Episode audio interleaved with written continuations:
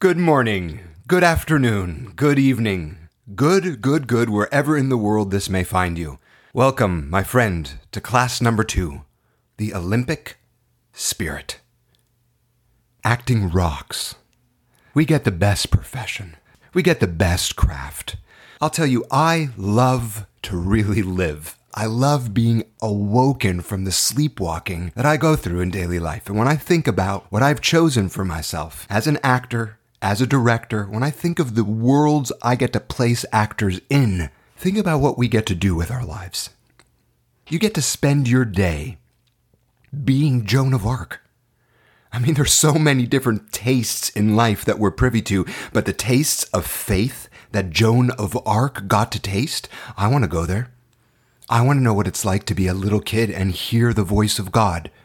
I struggle with faith. I don't know what that could possibly be like to actually hear God speak to me. For me to then go to the King of France and find a way to inspire him to believe enough to give me his army, to take that army as a little girl and win battles? I mean, I want to know what that's like. I yearn to know what that's like. I get to know what that's like because I'm an actor. I get to know what betrayal is like when all those people turn their backs on me as Joan. I get to know what it's like to be in a small jail cell, to be told that I have to deny that God ever spoke to me. I want to know what it's like to not know if God is still there at that level after having heard Him talk to me. I want to know why God doesn't answer. I want to know what it's like to still stick with faith. I want to know what it's like to be on a stake and have the fires burning at my feet. I never want to go near that in life.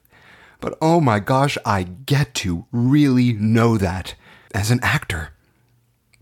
What a gift of life to know what it's like to be at the crossroads of death, like Hamlet to not know whether to be or not to be, really, to look around at the lunacy of life, for it not to make any sense, the betrayals of a mother, the death of a father who is pleading from you. What's it like to have your father come as a ghost and say, Avenge my death? Thank God my father's still alive. But I don't know, but I want to know that taste of life, and I get to as an actor. Romeo and Juliet. What is it like to find love at that level, and because of a twist of fate, have to leave that love forever, but have one night with each other. I mean, in all of my life, I don't know that I'll ever taste what that goodbye is like. I want to know it. I want to go there. I want to taste that end of the human condition. I want to reach that height. We have the coolest profession. If we do our work, we get to really, really live as a president, to live as the captain of a starship, going boldly where no one has gone before. We get to be an alien. I mean, what are we talking about here? We get to be best buds with Barney Stinson. We get to have a friend named Joey Tribbiani. We get to be a princess. We get to be a prince. We get to be an ogre named Shrek. I mean, witches, preachers, mountain climbers, nurses, hostage negotiators, surgeons with your hand in someone's body. What are we talking about here? You get to have your hand in someone's body. I was supposed to be a doctor. and I turned to this profession. I remember having a conversation with my mom and saying, Don't worry so much. I'll still get to be a doctor and a lawyer and a president and an astronaut. And she wasn't buying that. Acting is the best. I mean, in this long story of life, we get to live it. We get to go there to the richest, fullest peaks of human tastes. We get to live, really live in those imaginary circumstances. We get to, if we want to. The choice is yours on the sort of actor you want to be, my friend. And there really are two types of acting, two directions to go in this craft. You can either make the choice to make believe or you can settle for playing pretend. Either you're going to really do the work to go there, or you're okay with skating just above it, with tasting just the echo of it, the idea of the thing.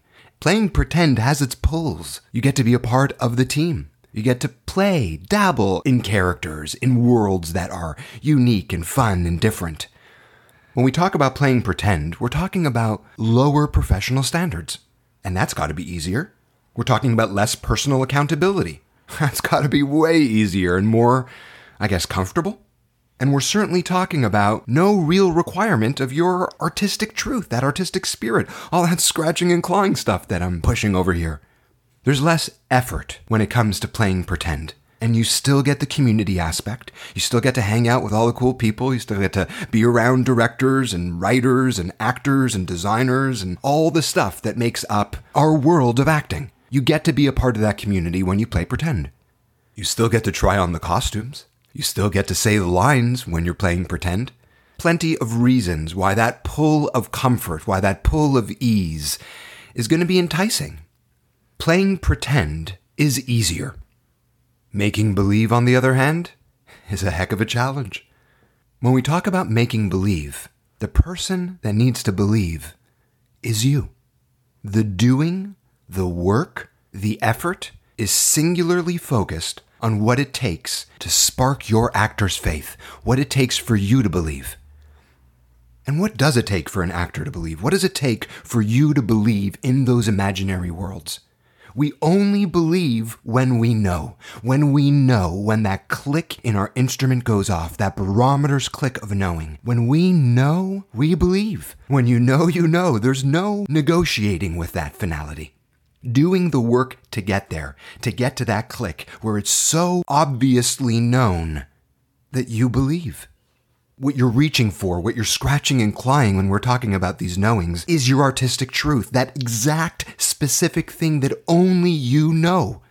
Making believe, the work of making believe, is the work of uncovering your artistic spirit, getting to it. There is no one in the world who has ever seen the world through your lens. No one who has ever been born, no one who ever will be born can play the role the way that you can can infuse it with your artistic spirit. Making believe means that you are doing the work to make it so obvious, so truthful, so knowing, so instinctual inside of yourself that you simply, obviously believe. And that, my fine friend, requires an Olympic spirit. It requires you to do the work to get to your artistic truth. You gotta. There's no one else who can doing the work to get to your artistic truth. And when we talk about doing the work for every muscle until it's instinct, we're talking about chasing down the inner demons of doubt. Wherever they show up. It's unacceptable for there to be an echo inside of you that says, no, no, no, no, no, you know it's not true. Bullshit, bullshit, bullshit. I don't want that echo to ever be inside my acting instrument, your acting instrument.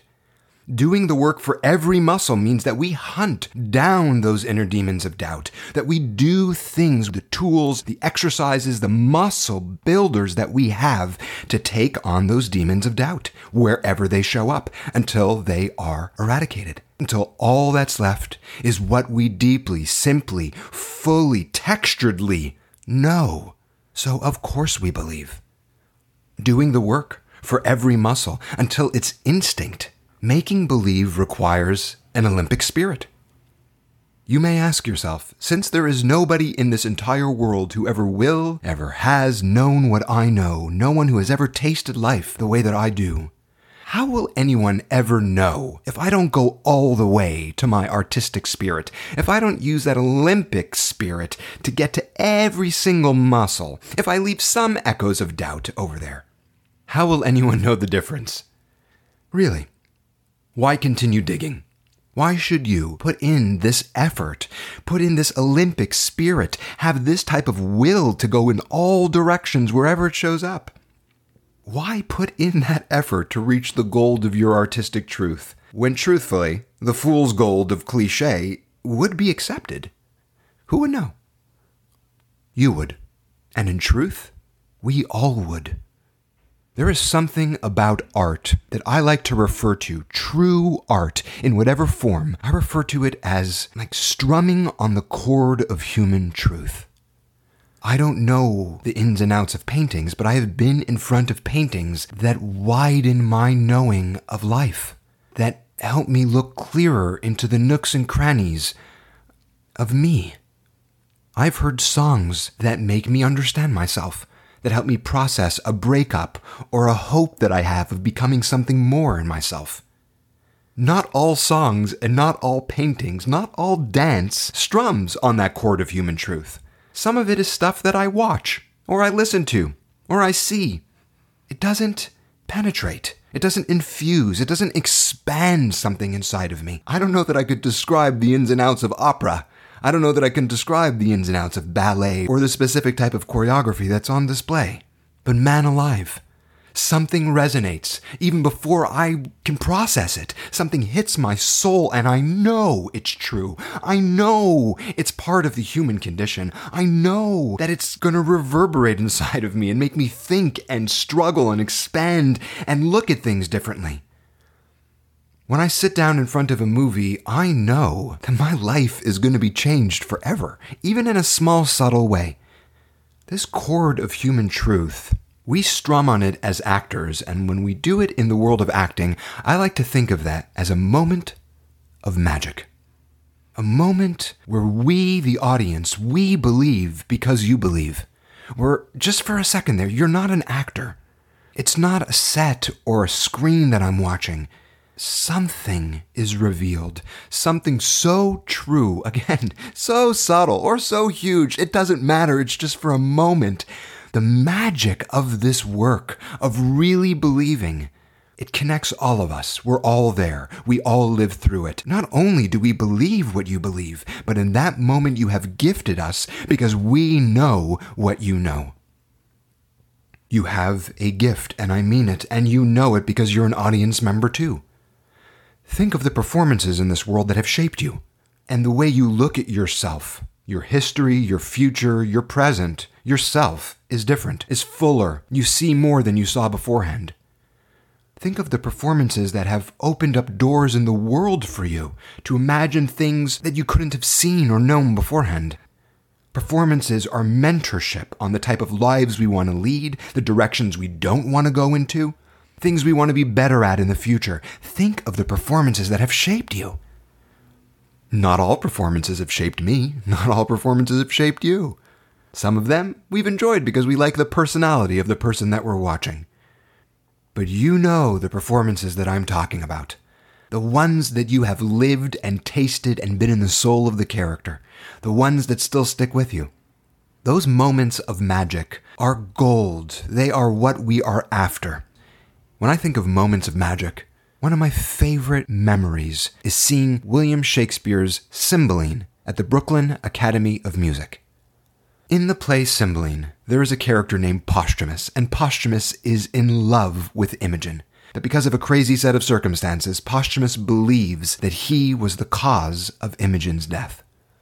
Now, there's a war that happens towards the end of the play, and Posthumus does everything he can to be captured by the enemy because he hopes that they will kill him. He hopes that he pays for what he believes he did to Imogen. And in this scene, where Posthumus is alone on stage in the jail cell, we hear him turn to the gods and plead for his death. The actor playing Posthumus, left alone on stage, left alone in that jail cell, turned to all of us in the audience as the gods, and he started, You good gods, give me the penitent instrument to pick that bolt, then free forever. He's asking us for death, and he's looking around, but he's not getting it from us. And his eyes divert down to the section of pillows at the front row, and right at the center, there's a girl of maybe five or six years old, and she's sitting there with rapt attention to what he's saying. He turns and looks at her and says, Isn't it enough I am sorry? So children temporal fathers do appease. Gods are more full of mercy. She gets up on her knees, this little girl, and all of us start to look down at this interaction that's happening. Posthumus moves closer to the girl. The girl is up on her knees, and he says to her, Must I repent? I cannot do it better than in gyves. He looks down at his chains, desired more than constrained. For Imogen's dear life, take mine. And though 'tis not so dear, 'tis a life. You coined it. Between man and man they weigh not every stamp, though light. Take pieces for the figure's sake. You rather mine being yours, and he looked true in her eyes. You would rather my death be in your hands than leaving me here on life to keep doing the wrongs that I'm doing. This little girl, amidst that moment and flash of fury, got up from her knees and she started to make nice on his face before her mom gently pulled her back towards the cushion. And there Posthumus slept. Out of the spotlight, probably out of the space he was supposed to land. But in that moment, every single person in that audience we believed. Posthumus believed he was speaking to the gods. That young girl believed that she could provide that comfort. And because they believed, we believed. We knew what they knew. We knew from that care. We knew from that moment in his humanity where he is begging, begging to be released from the pain that he feels, from the hurt he feels he caused. We know now from the richness and subtlety of that young girl's pure caring that simple act of making nice awakens us from our sleepwalking state that we, the audience, live in with our daily bodyguards and filters. And when we talk about doing the work to make believe, it's wherever it shows up. Sometimes you're the actor playing Posthumus and you're doing the work so that you know what it's like to know God. You know what it's like to know you're ill so you could speak truthfully and beg God to punish them. Sometimes your instrument is primed and ready and open, like that of the girls. The act of making believe is simply the act of opening up your heart and listening. Doing the work doesn't mean doing every single piece of the work always like a robot. It means doing the work for all the muscles that need it.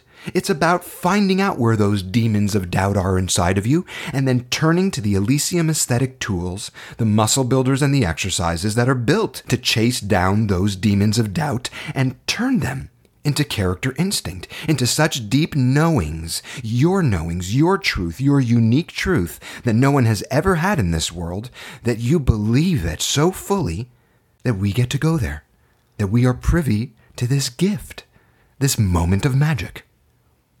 And boy, oh boy, is this a professional separator when you are the sort of person who has the will to do the work to make believe. They say that actors are replaceable. Well, on the one hand, that's because all actors have something to say, so that's nice that you can sort of step into any situation and always have the potential to succeed. But when they say actors are replaceable, they're talking about those who play pretend.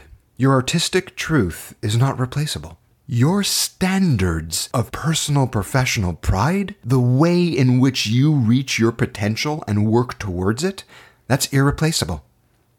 You are at a crossroads.